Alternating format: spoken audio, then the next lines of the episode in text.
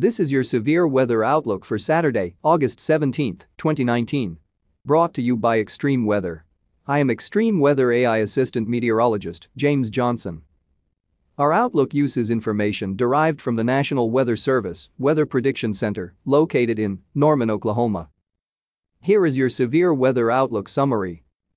There is an enhanced risk of severe thunderstorms from South Dakota into southwest Minnesota and northwest Iowa.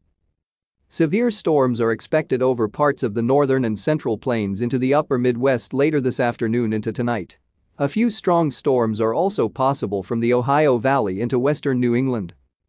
And now for your detailed severe weather outlook. Northern Plains and Upper Mississippi Valley region. Upper trough over western Canada will undergo significant amplification as it advances eastward today. A cold front will accompany this feature through the northern plains. By 12Z the front will extend from eastern North Dakota southwest into western South Dakota.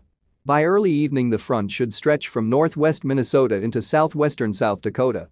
This region will reside along the northern fringe of the steeper mid-level lapse rates. Low to mid-60s F dew points will reside in warm sector, and diabatic heating should boost MLCAPE to 2000 to 2500 J kg. Forcing for ascent accompanying the amplifying upper trough will overtake the frontal zone, and storms should develop and intensify along the southeast, advancing cold front during the afternoon from eastern North Dakota into central and southwest South Dakota. Strengthening winds aloft will support 40 to 45 KT effective bulk shear in frontal zone and some supercell structures appear likely across South Dakota, with large hail and damaging wind, the main threats, through a couple of tornadoes, will also be possible. Storms may evolve into line segments as they develop eastward toward the Mississippi Valley, with a continued severe threat into the evening. Middle Mississippi Valley region.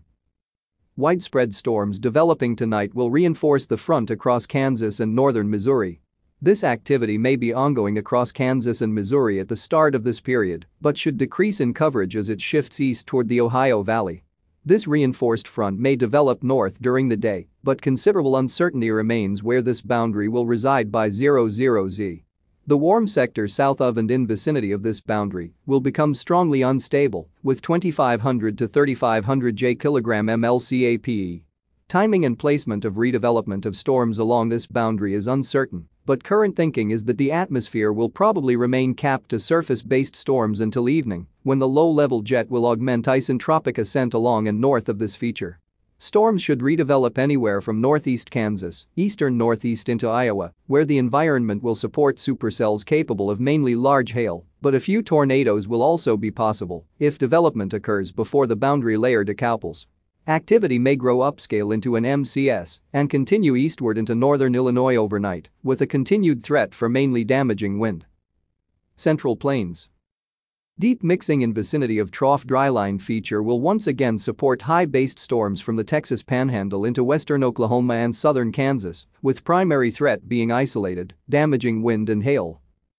Other storms are expected to develop over the higher terrain or along a dry line from eastern Colorado into southeast Wyoming and spread east into the corridor of moderate instability during the afternoon and evening. Isolated damaging wind and large hail will be possible with this activity. Ohio Valley region. An MCV from ongoing storms over the middle Mississippi Valley will continue into the Ohio Valley during the day, where moderate instability and 30 to 35 KT deep layer flow will reside. Storms may intensify during and afternoon and become capable of producing isolated damaging wind gusts. This broadcast is made possible in part by Extreme Weather. Funding for this broadcast is provided in part by our viewers and their donations. We would like to thank our viewers for their continued support of this extreme weather program. Thank you for listening and please check back often for further weather updates that may impact you and your area.